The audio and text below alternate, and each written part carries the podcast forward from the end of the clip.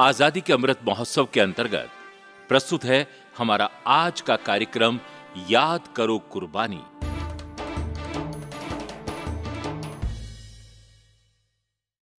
नब्बे पॉइंट आठ मेगाहर्ट्ज पर आप सुन रहे हैं रेडियो आजाद हिंद, देश का चैनल, देश के लिए। मैं हूं आपकी रेडियो सखी सुनीता सिंह, लेकर उपस्थित हूं कार्यक्रम याद करो कुर्बानी। इस कार्यक्रम में आज हम चर्चा करेंगे अशफ़ाक़ उल्ला खान की याद करो कुर्बानी। याद करो कुर्बानी।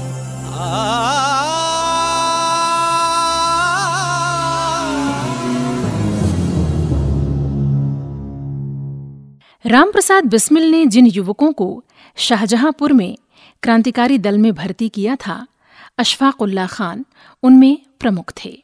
पर यह समझना गलत होगा कि अशफ़ाक़ उल्ला केवल रामप्रसाद के कारण ही क्रांतिकारी दल में आए थे।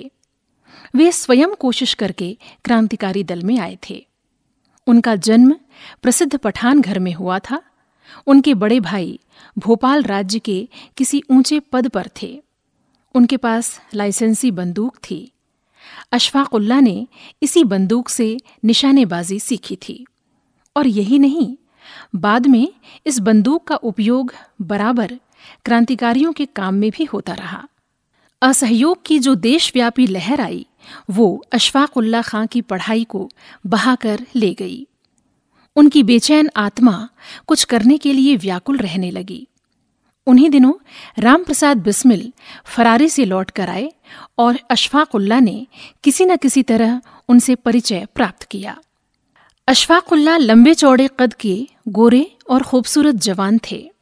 उनके चेहरे की विशेषता थी सदा मुस्कुराते रहना। उनका व्यक्तित्व बहुत आकर्षक था।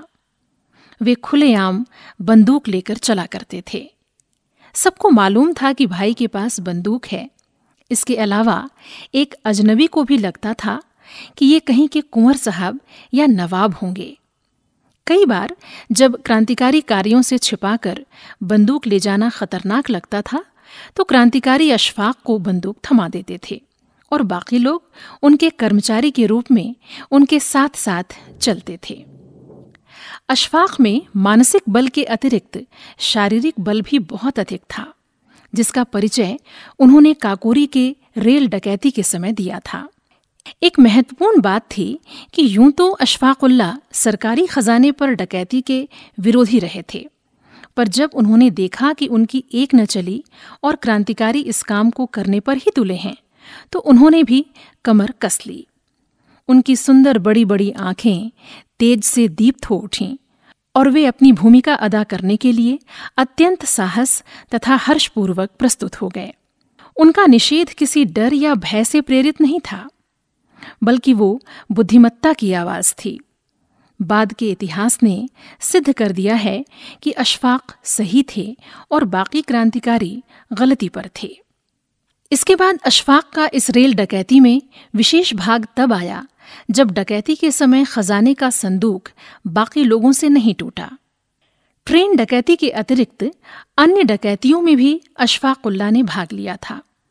सन उन्नीस सौ पच्चीस की छब्बीस सितंबर को चार बजे सुबह देश भर में पुलिस ने छापा मारा, तो शाहजहांपुर में अशफ़ाक़ उल्ला को छोड़कर बाकी सभी गिरफ्तार हो गए। श्रोताओं, आगे क्या हुआ इसकी चर्चा हम करेंगे इस देशभक्ति गीत के बाद।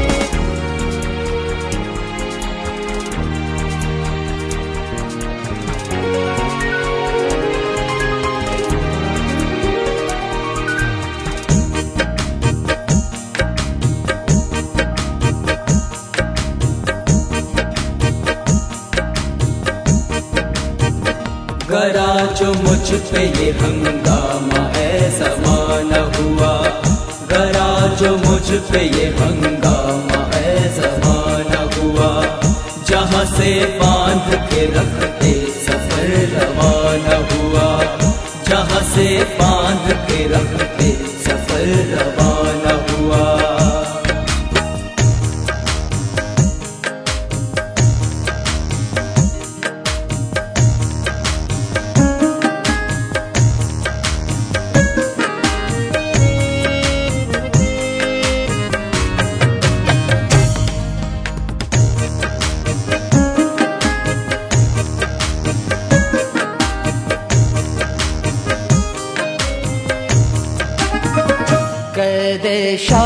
शहर में बसल तो की लेकिन, कैदे शाम शहर में बसल तो की लेकिन, कैदे शाम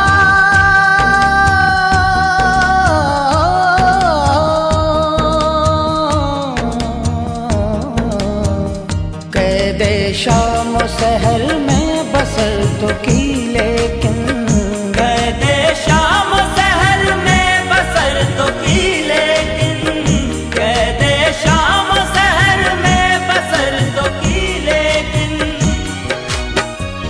निज़ाम कोहन आलम से आशिना न हुआ, निज़ाम कोहन आलम से आशिना न हुआ, जहाँ से बांध के रखते सफर रवाना हुआ, जहाँ से बांध के रखते सफर रवाना हुआ।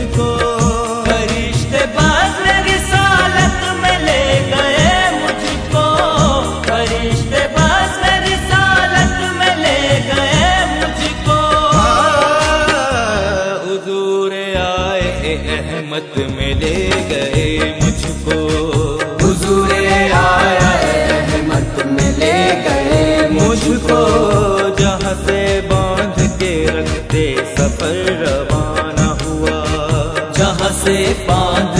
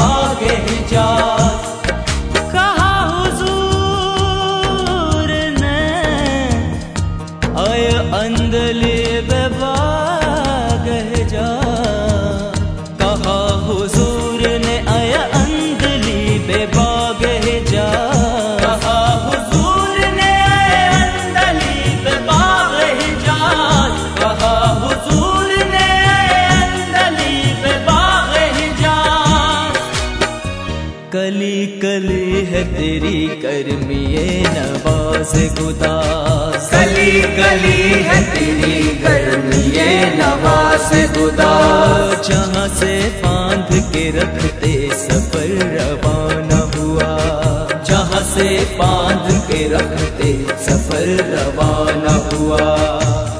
अशफ़ाक़ उल्ला अपने घर से आधे मील के अंतर पर ही गन्ने के खेत में छिपे रहे। रात को उनका खाना वहीं पहुंच जाता था।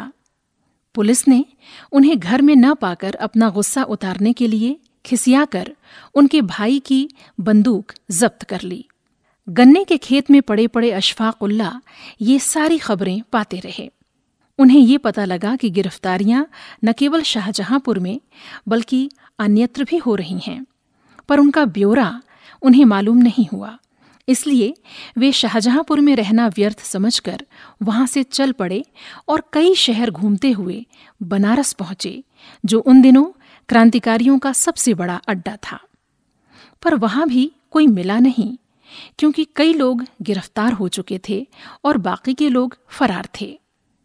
उच्च श्रेणी के तीन व्यक्ति थे, एक तो चंद्रशेखर आजाद, दूसरे शचीन्द्रनाथ बख्शी और तीसरे राजेंद्रनाथ लाहिड़ी। तब अशफ़ाक़ उल्ला काशी हिंदू विश्वविद्यालय गए, जहां कई अन्य साथी थे। उन्हीं के परिचय से वे बिहार चले गए और पलामू में डाल्टनगंज के एक दफ्तर में नौकरी करने लगे। वहां उन्होंने खुद को मथुरा जिले का कायस्थ बताया और उसी रूप में आठ दस महीने तक रहे। जिस इंजीनियर के मातहत वे काम करते थे, उसे शायरी से प्रेम था और वो खुद भी कुछ तुक जोड़ा करता था। इसलिए उसे जब मालूम हुआ कि उसका अधीन कर्मचारी अच्छी शायरी कर लेता है, तो वो बहुत खुश हुआ। एक स्थानीय मुशायरे में अशफ़ाक़ उल्ला ने कुछ शेर सुनाए। इस पर बहुत ही वाहवाही हुई। इंजीनियर साहब ने इसे अपनी ही वाहवाही समझा और खुश होकर उनका वेतन बढ़ा दिया। डाल्टनगंज में रहते समय अशफ़ाक़ उल्ला को हिंदी के अतिरिक्त बांग्ला सीखने और बोलने का अभ्यास भी हो गया था। वे बांग्ला में गीत भी गाने लगे थे। मज़े की बात ये थी कि सौ मील के अंदर ही काकोरी षड्यंत्र के एक दूसरे फरार शचीन्द्रनाथ बख्शी भागलपुर और हजारीबाग में डटे रहे, पर आपस में मिलने के लिए बेचैन इन दो लोगों में कोई संपर्क नहीं हो सका। बाद में चलकर जब दोनों गिरफ्तार होकर एक जेल में आए और दोनों पर साथ साथ मुकदमा चला, तब मालूम हुआ कि वे इतने पास थे पर कितने दूर भी थे। यदि केवल बचा रहना ही उद्देश्य होता तो डाल्टनगंज में रहना ठीक था, पर अशफ़ाक़ उल्ला डाल्टनगंज से ऊब गए और इंजीनियरी की पढ़ाई के बहाने विदेश जाने के लिए छटपटाने लगे। इस फिराक में अशफ़ाक़ दिल्ली गए। वहां उनका एक सहपाठी मित्र मिल गया, जो शाहजहांपुर का ही पठान था। वो मित्र बड़े तपाक से उन्हें अपने डेरे पर ले गया। दोनों ने मिलकर खाना खाया और अशफ़ाक़ वहां से रात ग्यारह बजे अपने ठीहे पर पहुंचे और सवेरा होते होते गिरफ्तार कर लिए गए। स्पष्ट था कि पठान मित्र ने इनाम के लालच में अशफ़ाक़ को गिरफ्तार करा दिया। श्रोताओं, आगे क्या हुआ ये हम आपको बताएंगे इस देशभक्ति रचना के बाद।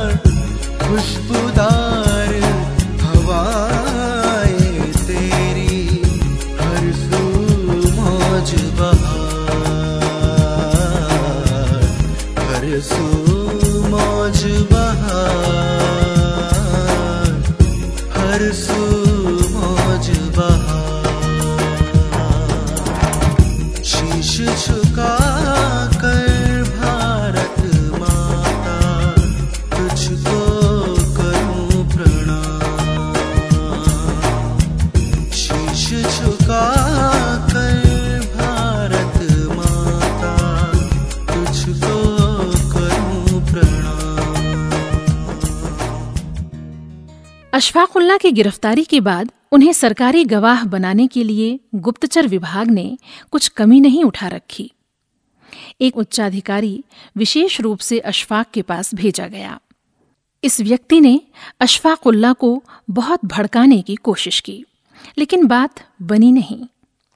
निराश होकर पुलिस ने अशफ़ाक़ पर मुकदमा चलाया। जब उनका मुकदमा काफ़ी आगे बढ़ चुका था, तब शचीन्द्रनाथ बख्शी भागलपुर से गिरफ्तार करके लाए गए। दोनों को कुछ दिन अलग अलग रखा गया। सरकार के सामने प्रश्न ये था कि एक तो षड्यंत्र का बड़ा मुकदमा चल रहा था, अशफ़ाक़ का एक पूरक मुकदमा चालू था, अब क्या बख्शी का एक अलग मुकदमा चले। इसलिए सरकार के कानूनी सलाहकारों ने ये निश्चय किया कि अशफ़ाक़ का मुकदमा स्थगित कर दिया जाए, फिर दोनों का मुकदमा सेशन में एक साथ चले, और अंततः यही हुआ। सेशन तक दोनों अलग अलग थे, पर सेशन में मुकदमे के दिन दोनों जेल के फाटक पर मिल गए। वे अलग अलग बैरक से आए थे, पर यह भेंट अफसरों के सामने हुई। दोनों को ये दिखाना था कि हम एक दूसरे को नहीं जानते, इसलिए बिल्कुल पास आ जाने पर भी उन दोनों ने ऐसा व्यवहार किया कि वे एक दूसरे को पहचानते ही नहीं। अब तक बाधा सरकारी थी, पर अब उनके द्वारा पैदा की हुई बाधा थी जो उससे भी कठिन थी। नियम ये था कि तब कैदी अदालत में भेजे जाते थे जब उनके पैरों में बेड़ियां डाल दी जाती थीं, और अदालत से लौटने पर फिर से बेड़ी काट दी जाती थी। जब दोनों को अलग अलग बेड़ियां डाली जा चुकीं, फिर भी दोनों में से किसी ने एक दूसरे को नहीं पहचाना, तो जेलर ने बख्शी जी को बुलाकर कहा, जरा इधर सुनिए। बख्शी जी पास पहुंचे तो अशफ़ाक़ उल्ला ये दिखाते हुए मानो पहली बार उनको देखा हो, बोले, अच्छा आप ही बख्शी जी हैं। बख्शी जी ने जेलर से कहा, आप कौन हैं? तब जेलर ने कहा, यही अशफ़ाक़ उल्ला खान हैं। अब आगे ढोंग ने साथ नहीं दिया, दोनों बड़े जोश के साथ मिले और एक दूसरे के गले लग गए। उसी समय चारों ओर से तालियां बजीं। जेल अधिकारियों ने कहा, हम यही भरत मिलाप देखने के लिए इकट्ठा थे। उसी दिन से शचीन्द्रनाथ बख्शी और अशफ़ाक़ उल्ला भारत के क्रांतिकारी बैरक में एक साथ रख दिए गए और तब तक एक ही साथ रहे जब तक कि मुकदमे का फैसला नहीं हुआ। दोनों साथ साथ अदालत जाते। इस प्रकार दोनों का समय भी अच्छा कटने लगा, पर दोनों के सामने फांसी के फंदे झूल रहे थे। श्रोताओं, कार्यक्रम में समय है एक देशभक्ति गीत का, आगे की चर्चा उसके बाद।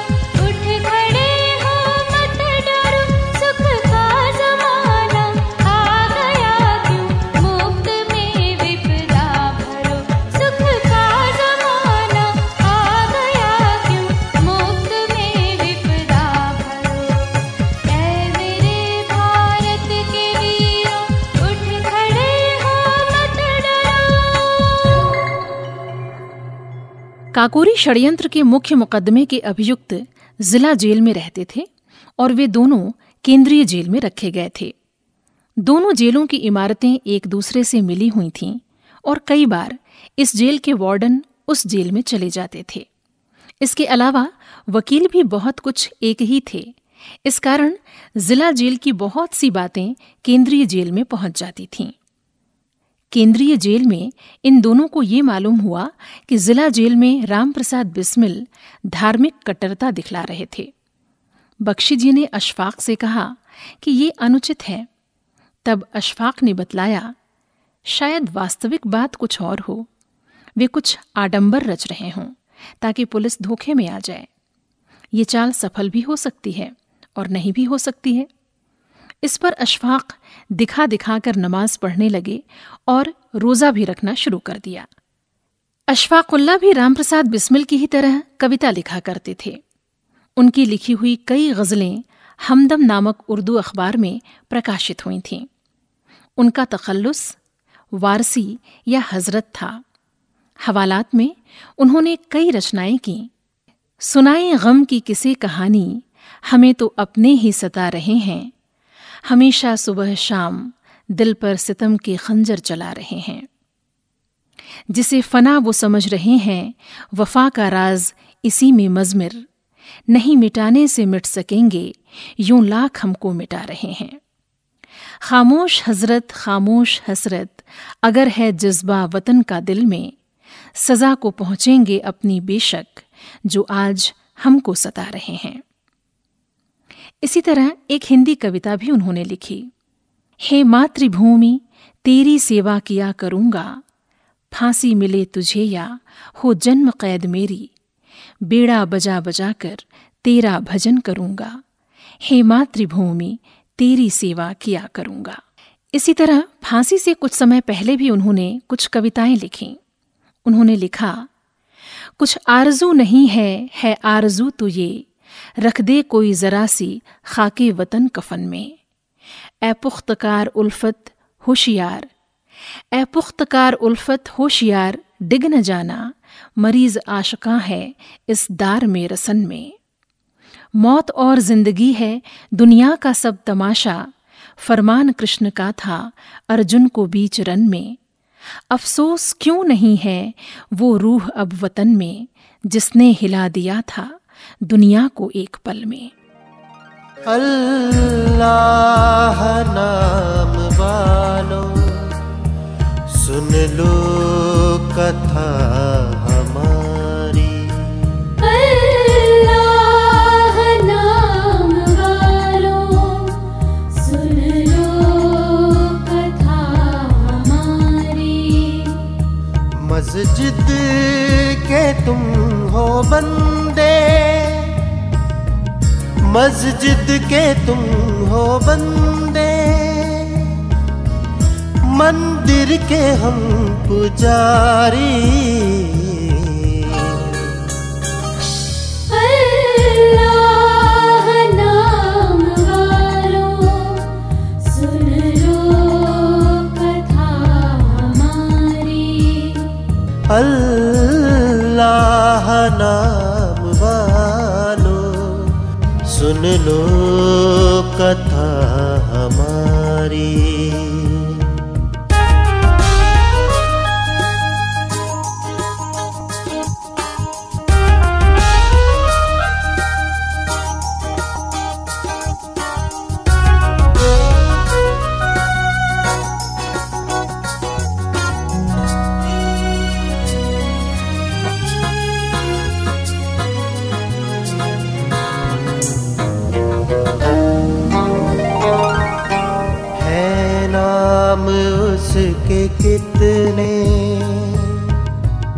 पर एक ही खुदा है, है नाम उसके कितने, पर एक ही खुदा है, हजरत हुसैन वही, हजरत हुसैन वही, बंसी थी जिसकी की प्यारी। अल्लाह नाम वालों सुन लो कथा हमारी। अल्लाह नाम वालों सुन लो कथा हमारी।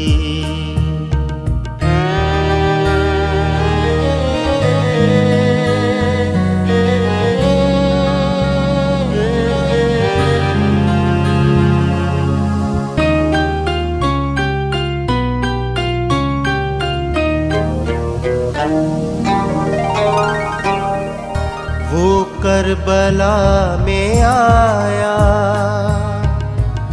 गोकुल में भी वही था। वो करबला में आया, गोकुल में भी वही था। गीता बनाई उसने, गीता बनाई उसने, जिसकी अज़ा है जारी। अल्लाह नाम वालों सुन लो कथा हमारी। अल्लाह नाम वालों सुन लो कथा हमारी।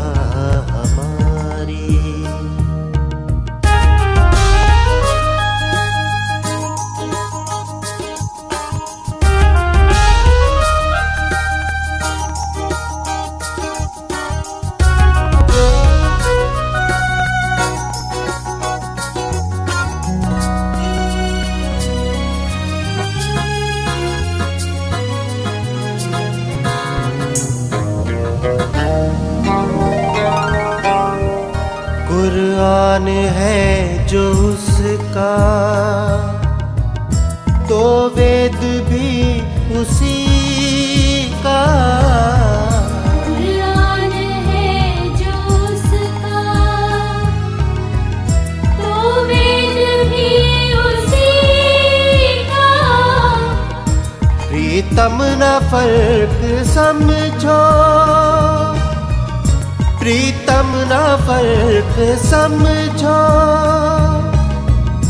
दुनिया उसी की सारी। अल्लाह नाम वालों सुन लो कथा हमारी। अल्लाह नाम वालों सुन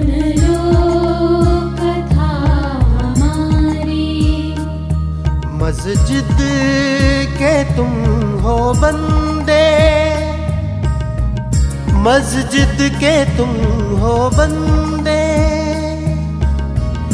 मंदिर के हम पुजारी। अल्लाह नाम वालों सुन लो कथा हमारी। अल्लाह नाम वालों सुन लो कथा हमारी। अशफ़ाक़ उल्ला को फांसी की सजा दी गई और बख्शी को उम्र कैद की। उसका आंखों देखा हाल बख्शी ने जिस प्रकार बताया वो सुनने योग्य है। उन्होंने कहा, अशफ़ाक़ उल्ला वैसे तो उम्र में मुझसे साल डेढ़ साल बड़े थे, पर पार्टी का ज्यादा पुराना कार्यकर्ता होने के कारण वे मुझे बड़ा मानते थे। जिस वक्त उन्हें फांसी और मुझे उम्र कैद की सजा सुनाई गई तो मुझे ऐसा लगा कि वे एकाएक मुझसे बहुत ऊंचे चले गए हैं। वैसे वे शहजादों के समान लंबे तगड़े और गठे हुए बदन के आकर्षक व्यक्तित्व के थे, पर इस समय उनका व्यक्तित्व सहसा इतना बड़ा लगने लगा था कि मेरी समझ में कुछ भी नहीं आया। फैसला सुनते ही मेरी आंखों से आंसू निकल पड़े। मैंने बड़ी कठिनाई से बांग्ला में कहा, एक यात्रा में पृथक फल नहीं होना चाहिए, मुझे भी यही सजा मिलनी चाहिए थी। ये कहते हुए मेरा गला रुंध गया था। मुझसे और कुछ नहीं कहा गया। फैसला सुनाए जाने के बाद दोनों ही दंडित जेल में भेज दिए गए। शाम को लखनऊ स्टेशन पर दोनों का साथ रहा। वहां से दोनों के मार्ग अलग अलग हो गए। एक फैजाबाद के फांसी घर में भेज दिए गए और बख्शी जी आगरा केंद्रीय जेल भेजे गए, जहां पहले से सजा पाए हुए काकोरी कांड के अन्य कैदी भी मौजूद थे। अशफ़ाक़ उल्ला के संबंध में रामप्रसाद बिस्मिल ने जो कुछ लिखा वो बहुत मार्मिक है। उन्होंने कहा, मुझे भली भांति याद है जबकि मैं बादशाही ऐलान के बाद शाहजहांपुर आया था तो तुमसे स्कूल में भेंट हुई थी। मुझसे मिलने की तुम्हारी बड़ी हार्दिक इच्छा थी। तुमने मुझसे मैनपुरी षड्यंत्र के संबंध में कुछ बातचीत करनी चाहिए थी। मैंने ये समझकर कि स्कूल का एक विद्यार्थी इस प्रकार की बातचीत क्यों करता है, तुम्हारी बातों का उत्तर नहीं दिया।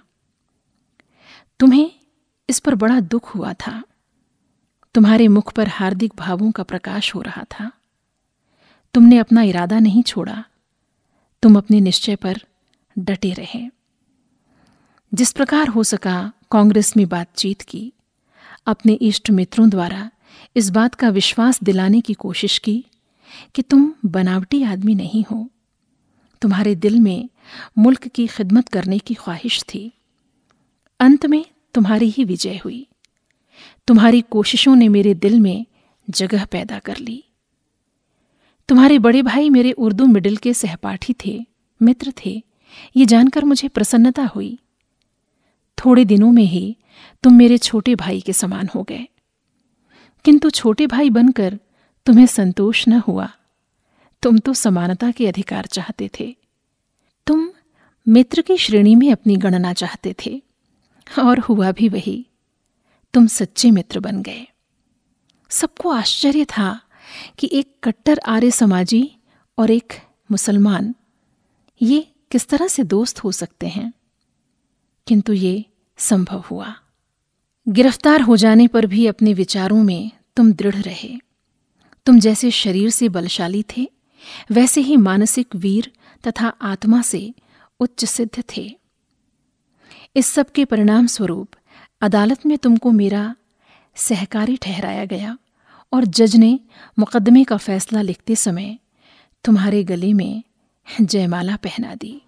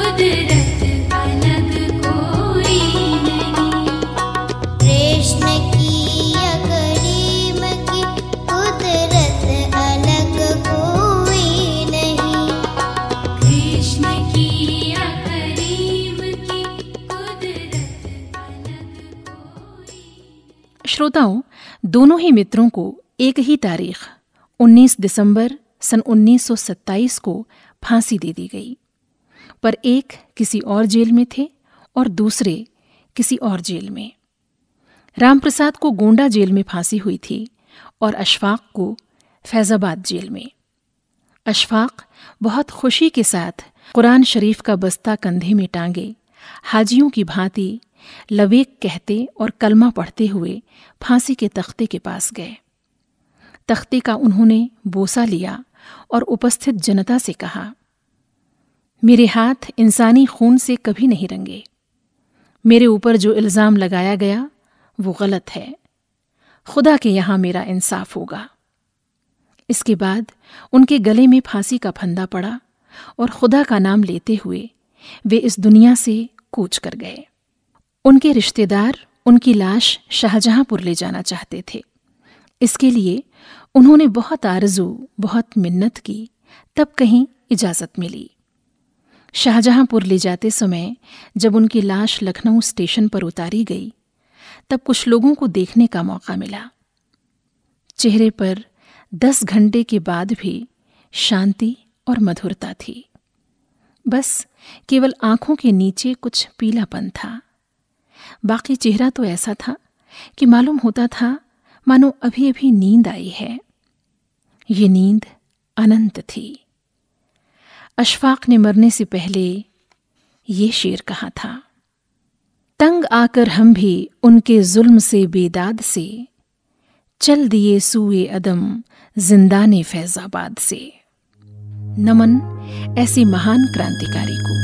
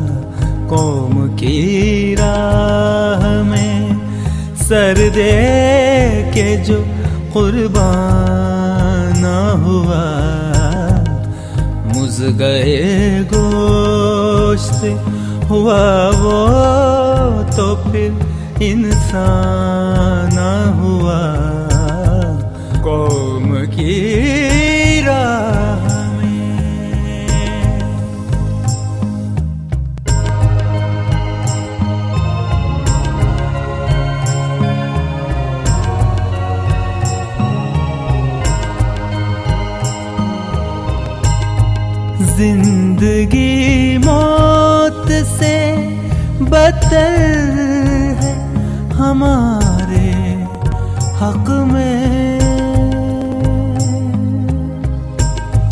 जिंदगी मौत से बदतर है हमारे हक में। मुल्क का गर्क बाल दरख्ता ना हुआ। मुल्क का पुने गर्क बाल दरख्ता ना हुआ। कौम की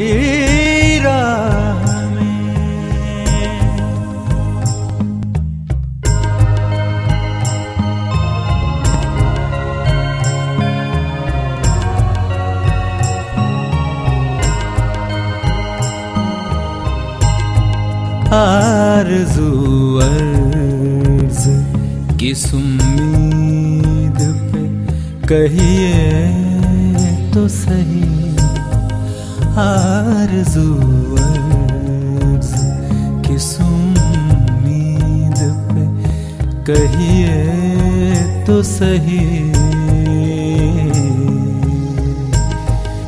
जज्बा ही क्या है जो खुद रुख पे नुमाया ना हुआ, जज्बा ही क्या है जो खुद रुख पे नुमाया ना हुआ, कौम की राह में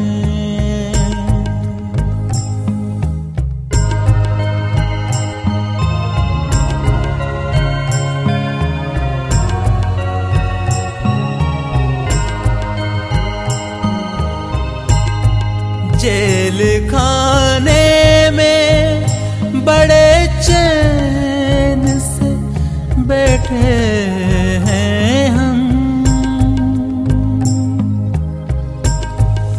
जेल खाने में बड़े चैन से बैठे हैं हम, माँ की आगोश है ये गोश ये जिंदा ना हुआ, माँ की आगोश है ये गोश ये जिंदा ना हुआ, कौम की राह में कौम। श्रोताओं, याद करो कुर्बानी कार्यक्रम में आज हम चर्चा कर रहे थे अशफ़ाक़ उल्ला खान की। इसके साथ ही आज का ये कार्यक्रम यहीं संपन्न होता है। इजाजत दें अपनी दोस्त सुनीता सिंह को। नमस्कार। आप सुनते रहिए नब्बे पॉइंट आठ मेगाहर्ट्ज़ पर रेडियो आजाद हिंद, देश का चैनल, देश के लिए। कौम की राह में।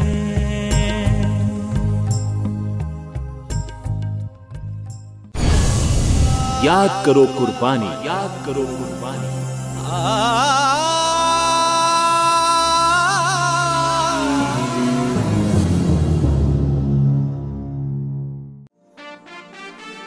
अभी आप सुन रहे थे आजादी के अमृत महोत्सव के अंतर्गत हमारा आज का कार्यक्रम याद करो कुर्बानी।